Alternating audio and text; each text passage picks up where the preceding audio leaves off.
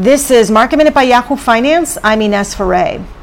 Tesla is soaring in pre-market today after announcing a 5 for 1 stock split. The company says the split will make stock ownership more accessible to employees and investors. The stock split is expected to take place on an adjusted basis August 31st.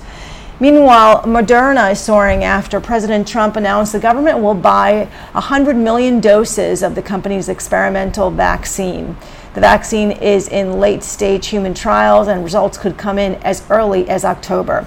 And Tencent beat expectations for its latest quarter, highlighting online game revenue, which grew 40% year over year. Online advertising showed some weakness, growing 13% as compared to a growth of 32% for the same quarter a year ago. For more market minute news, head to yahoofinance.com.